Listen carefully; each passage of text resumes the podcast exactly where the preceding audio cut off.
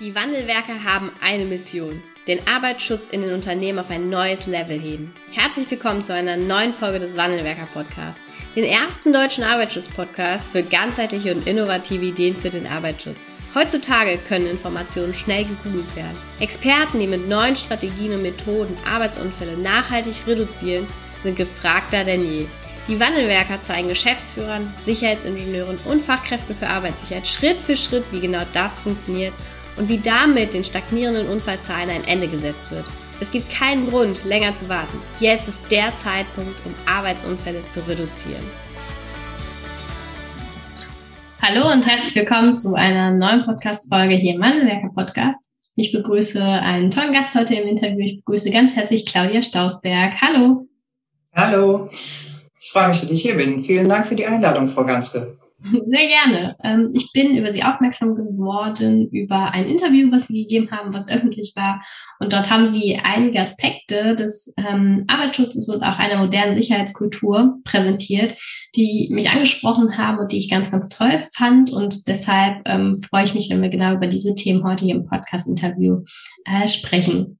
Bevor wir starten, ähm, ja, erzählen Sie doch einfach mal, wer sind Sie, in welchem Unternehmen arbeiten Sie, äh, was machen Sie so? Ja, dann schlage ich vor, ich fange mal mit dem Unternehmen an.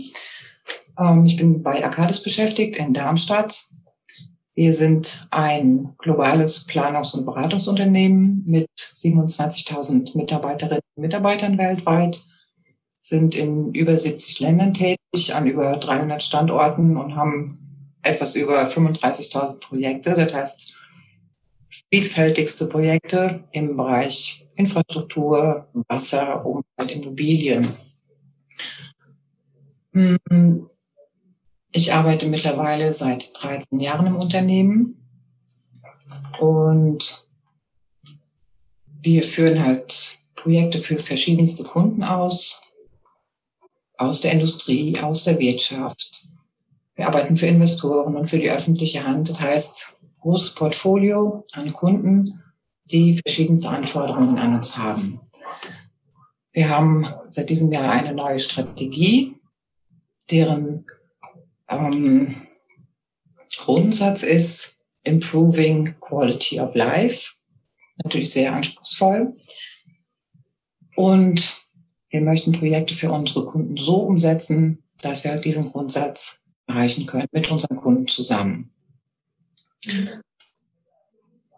Ich selbst habe einen sehr wechselnden Lebenslauf. Ich habe als allererstes nach dem Abitur im Beruf, im Geschäft meiner Eltern eine Ausbildung gemacht. Wir hatten eine Metzgerei und eine Gaststätte. Und danach habe ich in Heidelberg dann Geologie studiert und habe insgesamt 14 Jahre mit Studium in einem Ingenieurbüro in Heidelberg gearbeitet im Bereich Umwelt mit Schwerpunkt Mineralölindustrie. da gab es natürlich schon die ersten Kontakte mit Arbeitsschutz, weil im Bereich Mineralölindustrie der Arbeitsschutz schon sehr früh sehr hoch gehalten wurde. Die mhm. hatten viele große, schwere Vorfälle früher und sind deshalb sehr, sehr früh auf einen hohen Arbeitsschutzstandard gekommen. In diesem Unternehmen gab es auch schon ziemlich früh eine SCC-Zertifizierung das ist eine Zertifizierung, die speziell für chemische Industrie und Mineralölindustrie mal entwickelt wurde, stammt aus Holland. Und nach meinem Wechsel zu Arcadis bin ich dann auch damit ganz schnell wieder in den Bereich Arbeitsschutz reingekommen. Ich habe bei Arcadis angefangen, 2008, als Projektleiterin im Bereich Umwelt auch wieder, Schwerpunkt Mineralölindustrie. Da war die Schnittstelle mit dem Arbeitsschutz sehr schnell hergestellt. Und Arcadis hatte damals zwei Jahre vorher ein globales Arbeitsschutzmanagementsystem eingeführt und hat dann in jedem Land, in dem wir tätig sind, eine Funktion eingeführt, die nennt sich Health and Safety Manager, die quasi die Schnittstelle ist zwischen den internen Anforderungen, die wir haben, und den Anforderungen in den einzelnen Ländern. Sie können sich vorstellen, wir sind in mehr als 40 Ländern und die rechtlichen Anforderungen bezüglich des Arbeitsschutzes sind dann doch schon sehr unterschiedlich. Mhm. Daher gab es dann diese Schnittstellenfunktion zusätzlich zu dem, was wir sonst an Arbeitsschutzmitarbeitern haben, zum Beispiel in Deutschland ja die Fachkraft für Arbeitssicherheit. Hm. Sie sind ja als Beratungsunternehmen, ähm, beraten Sie ja auch Kunden eben im Bereich des Arbeitsschutzes und im Bereich äh, Sicherheitskulturentwicklung, oder? Mhm. Habe ja. ich richtig verstanden? Genau. Und da wäre jetzt äh, meine Frage, sind aber eben nicht nur ein Unternehmen, was äh, nach außen Arbeitsschutz berät, sondern sie sind ja auch ein Unternehmen, was einfach so unfassbar groß ist als Beratungsunternehmen, dass natürlich auch eine innerbetriebliche Sicherheitskultur gestaltet werden muss und innerbetrieblicher Arbeitsschutz ähm, ja, ja betrieben werden muss. Ne?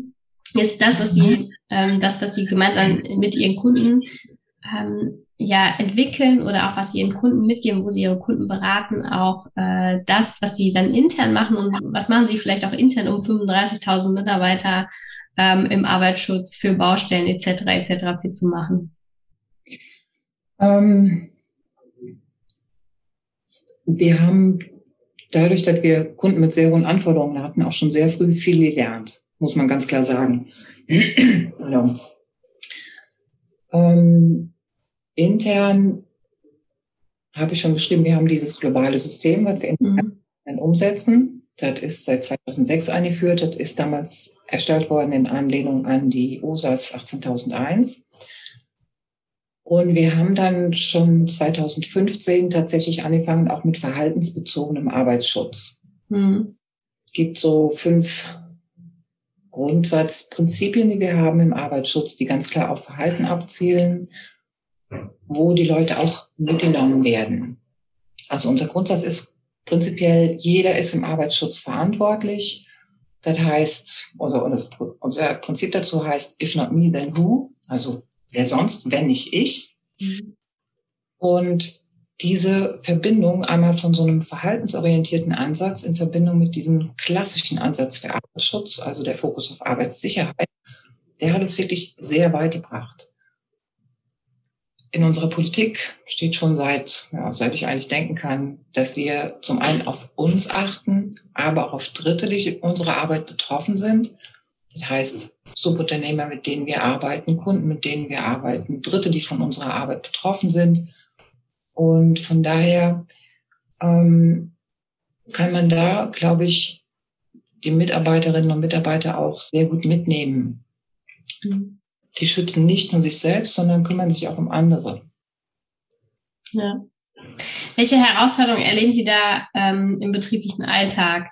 Also vielleicht auch gerade so in den, ähm, ja, in den Dissonanzen zwischen dem, was man betrieblich lebt und äh, als Leitsatz hat, ne, also eine hohe Sicherheitskultur, und dem, was man vielleicht auch vor Ort dann ähm, erlebt. Also was oft ein bisschen schwierig ist, ist die Balance zwischen diesen globalen Anforderungen und den lokalen, weil die sich ja auch deutlich unterscheiden. Wir haben ja in den einzelnen Ländern auch unterschiedliche kulturelle Ansätze. Und das ist manchmal nicht so ganz einfach unter einen Hut zu bringen. Ähm, so ein System, wie wir das haben, hat natürlich auch viel Bürokratie im Hintergrund und auch da die Balance zu finden zwischen so viel wie nötig, so wenig wie ich. Das ist eine Herausforderung. Dann grundsätzlich, dass wir sehr stark wachsen immer noch. Wir sind von 2008 500 Mitarbeiterinnen und Mitarbeiter auf mittlerweile 1300 gewachsen, allein in Deutschland. Ähm, und die Mitarbeiter direkt von Anfang an an dieses System heranzuführen. Also wir machen ein ziemlich umfangreiches Onboarding, wie wir das nennen, mit den neuen Mitarbeiterinnen und Mitarbeitern. Und ich habe schon öfter mal gehört, dass sie bis dahin in keinem Unternehmen erlebt haben, dass da so ein Schwerpunkt auf Arbeitsschutz gelegt wird. Hm. Okay. Ähm, wie hat sich ähm, zu den ansteigenden Mitarbeiterzahlen auch die Präventionskultur äh, weiterentwickelt oder entwickelt. Gab es da auch nochmal so bestimmtes Schlüsselerlebnis oder Schlüsselstrategien, die eben dazu geführt haben, dass sie heute sehr erfolgreich funktioniert?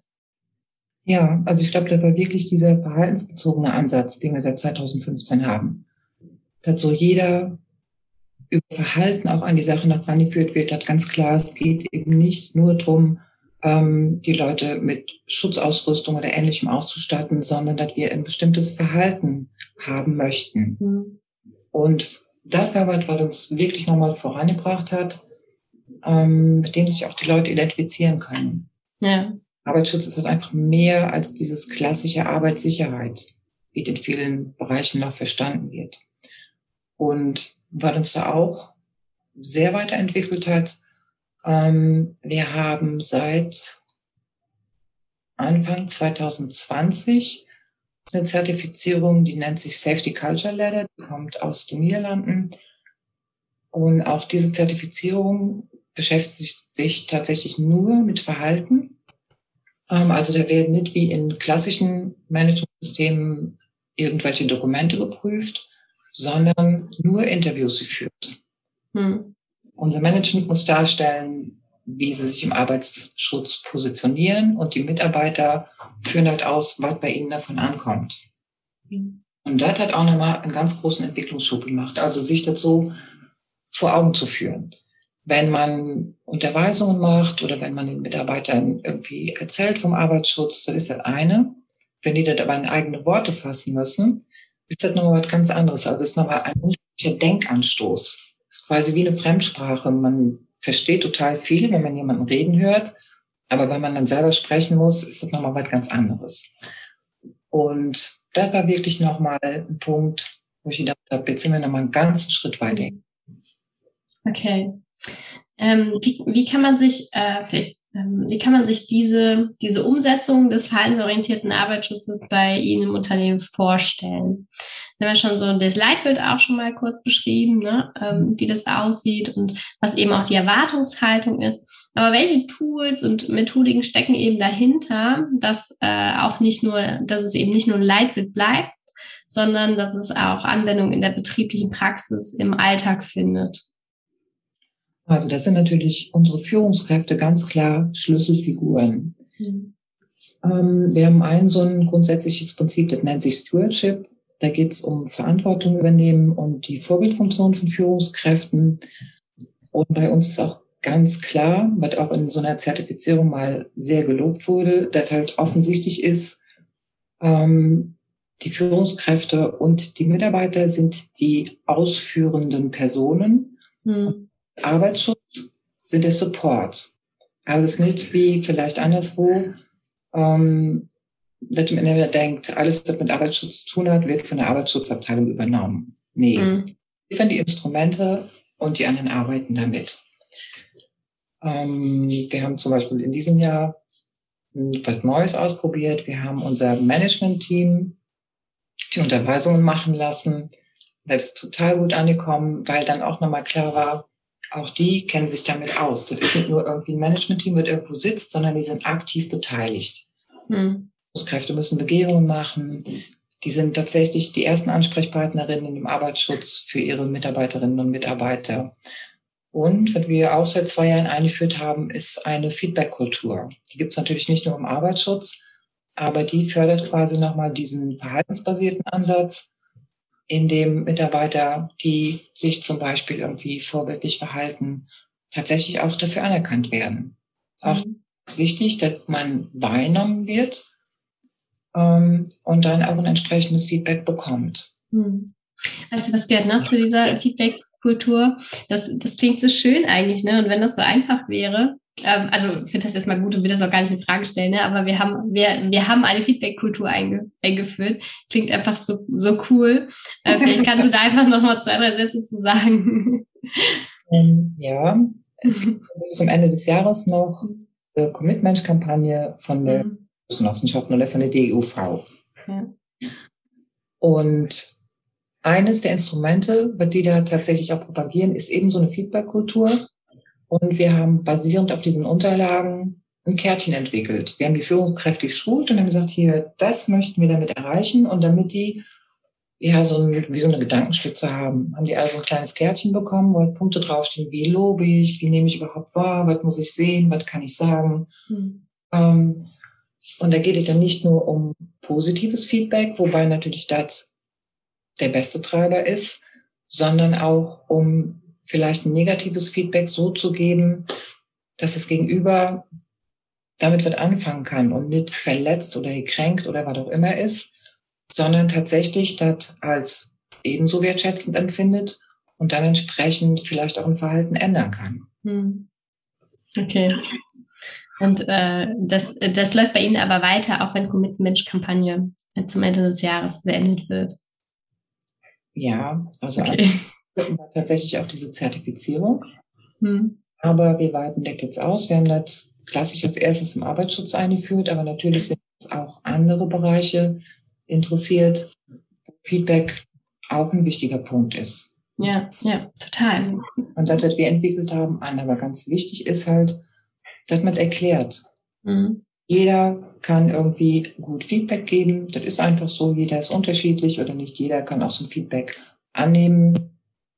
Und von daher ist wichtig, dass man auch schult und sagt, wie funktioniert das denn? Was sollen wir damit erreichen? Was möchten wir damit erreichen? Und wie kommen wir dahin? Ja. Also ja, im Endeffekt immer mitnehmen. ja. Ähm, in dem Artikel, den ich äh, gelesen habe über äh, Sie und die Unternehmen, ähm, haben Sie ein, ein Akronym äh, verwendet oder eingeführt. Mhm. Und äh, das Akronym TRACK, was äh, steht dahinter? Was bedeutet das?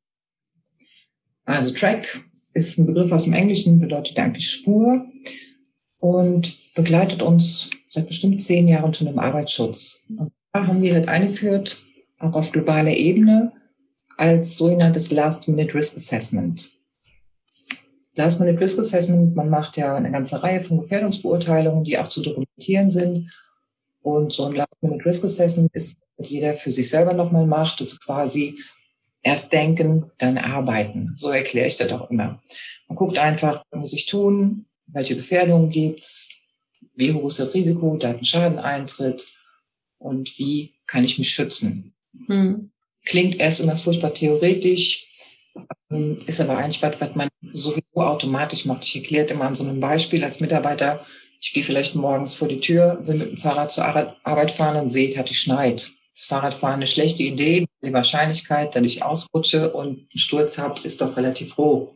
Die Wahrscheinlichkeit, dass ich mich da verletze, ist auch ziemlich hoch. Also nehme ich statt des Fahrrads vielleicht den Bus. Ja. Damit die Punkte durchlaufen. Also man macht sowieso man aus der Theorie kommt und dann so ein, wir haben da auch so ein Kärtchen, dann diese fünf Schritte sieht, dann denken alle immer, Gott, wie kompliziert, ist es aber gar nicht. Mhm. Und über dieses Kärtchen, dieses Last Minute Risk Assessment, ähm, haben wir irgendwann dann gesagt, unser Slogan ist Track to Zero. Der entspricht dieser Vision Zero der DGUV. Also quasi, wir wollen keine Unfälle, Unfälle so gut als immer vermeiden, ähm, Gesundheitsgefährdungen vermeiden, also quasi der zentrale Begriff im Arbeitsschutz bei uns. Und taucht in der Präsentation zum Arbeitsschutz auf, ist quasi der Begriff, den wir bei Arcadis geprägt haben. Okay. Ähm, und vielleicht dazu auch nochmal, wenn Sie sagen, das ist ja jetzt auch schon eine ganze Weile eingeführt. Und Sie haben ja noch ein paar Themen auch genannt, die Sie eben äh, umsetzen im Unternehmen und die auch gut funktionieren und eben zu äh, dem Ergebnis führen, was Sie da jetzt haben. Ähm, vielleicht haben Sie da auch schon mal Erfahrungen mitgemacht. Wie schaffen Sie es, Mitarbeiter und Führungskräfte auch immer mal wieder neu zu gewinnen, ne? für jetzt zum Beispiel das Thema Feedback-Kultur, da einfach beizubleiben und äh, auch immer wieder Track so umzusetzen, ne? wie es eben vorgesetzt ist, äh, vor, vorgesehen ist. Was ist da Ihr Schlüssel? Also was für uns ganz wichtig ist oder was ich als sehr zielführend empfinde, ist, dass wir vor Ort präsent sind und dass wir ansprechbar sind. Jetzt in Corona sind wir natürlich auch nur noch virtuell präsent, aber wir sind vorher, wir sind ein Team von vier Leuten und wir sind regelmäßig an allen Standorten gewesen. Wir sind quasi mhm. bekannt als Arbeitsschützer. Ähm, wir haben vor Ort auch Sicherheitsbeauftragte, die ebenfalls bekannt sind und die für dieses Thema immer wieder ansprechen dass wir aktuelle Themen aufgreifen, dass also quasi der Arbeitsschutz up-to-date bleibt. Mhm. Nicht immer nur der klassische Helm ist, sondern dass es auch mal andere Themen gibt. Dass wir Vorschläge aufgreifen von Mitarbeitern. Wir sind ja nicht alleine allwissend im Arbeitsschutz, sondern wir haben ganz viele Mitarbeiter, die auch täglich damit zu tun haben, bei ihren Projekten, auf den Baustellen, unsere unterschiedlichen Bereiche. Ich habe im Bereich Infrastruktur teilweise andere Gefährdungen als im Bereich Umwelt oder andere Schwerpunkte. Bereich Infrastruktur, Verkehr und alles, was damit zu tun hat, im Bereich Welt, Gefahrstoffe. Also, dass man den Arbeitsschutz so anpasst, dass er quasi für die Mitarbeiter auch passend ist. Dann, was uns hilft, ist, dass wir uns jährlich Ziele setzen im Arbeitsschutz und dass wir tatsächlich auch regelmäßig schulen, und zwar über die Unterweisungen hinaus. Mhm. Dann machen wir ein paar Sonderaktionen. Wir haben übermorgen einen sogenannten Take Time for Health and Safety. Machen wir zweimal jährlich. Das ist ja so eine Viertelstunde, wo wir aktuelle Themen aus dem Arbeitsschutz aufgreifen, wo alle Mitarbeiter eingeladen werden. Wir machen einmal im Jahr im November einen Health and Safety Day mit teilweise Aktionen, die man machen kann, mit verschiedenen Schwerpunkten. Dieses Jahr ist natürlich vor allen Dingen mobiles Arbeiten da, eines der Schwerpunktthemen und psychische Belastung. Wir haben schon Sport als Thema gehabt. Wir hatten die Krankenkassen mit dabei. Also hm. so als Rundum-Paket. Hm. Und immer mal wieder so ein bisschen äh, auch neu oder anders. Ne?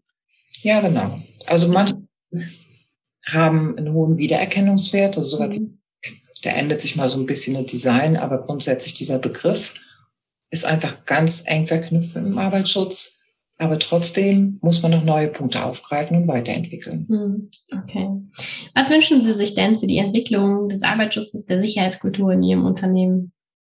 Also grundsätzlich denke ich, sind wir auf einem sehr guten Stand. Das kriegen wir auch immer wieder von der Berufsgenossenschaft gespiegelt und auch von Kunden, mit denen wir arbeiten. Was für uns wichtig ist, ist Digitalisierung auch, dass wir ganz viele Sachen digital anbieten können oder auch Instrumente, die wir digital nutzen können. Und was ich für sehr wichtig halte, ist, ähm, so wie jetzt hier, Erfahrungen über unser Unternehmen hinaus austauschen. Mhm. Wir sind Mitglied im Zero Incident Forum, was auch unter dem Dach der DGUV läuft. Wir tauschen uns mit Kunden aus. Und mh, hm, ich denke, da kann man zum einen sein Wissen weitergeben, aber man profitiert auch selbst davon, weil man von anderen ja auch lernt. Hm.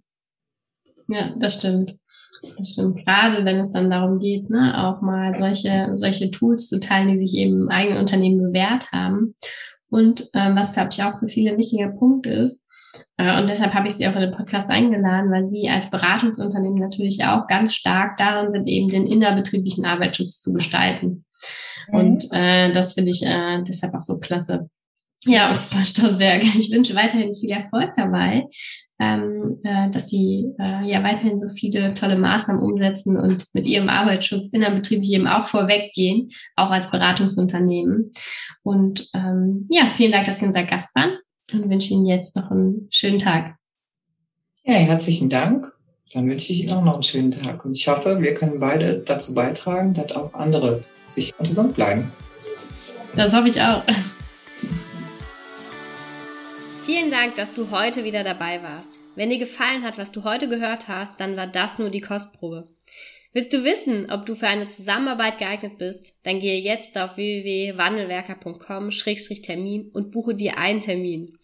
In diesem 45-minütigen Beratungsgespräch wird eine Strategie für dich erstellt.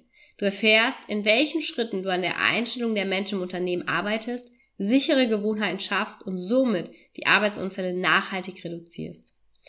Vergiss eine Sache bitte nicht. Wenn seit Jahren die Unfallzahlen bei dir stagnieren, dann verbessert sich der Zustand nicht von alleine. Du brauchst einen Berater, der dir zeigt, welche Schritte du befolgen sollst und welche lieber nicht. Wir haben Geschäftsführern, Sicherheitsingenieuren und Fachkräften für Arbeitssicherheit in Deutschland, Österreich und der Schweiz dabei geholfen, die Sicherheitskultur in deren Unternehmen und bei deren Kunden zu verbessern. Als Kooperationspartner des Verbandes für Sicherheit, Gesundheit und Umweltschutz bei der Arbeit liegt es uns am Herzen, dir das notwendige Handwerkszeug auf dem Weg zur Vision Zero zu zeigen und bei der Umsetzung zu unterstützen. Wenn du wissen willst, ob du für eine Zusammenarbeit geeignet bist, dann sichere dir jetzt unter www.wandelwerker.com-termin deinen persönlichen Termin.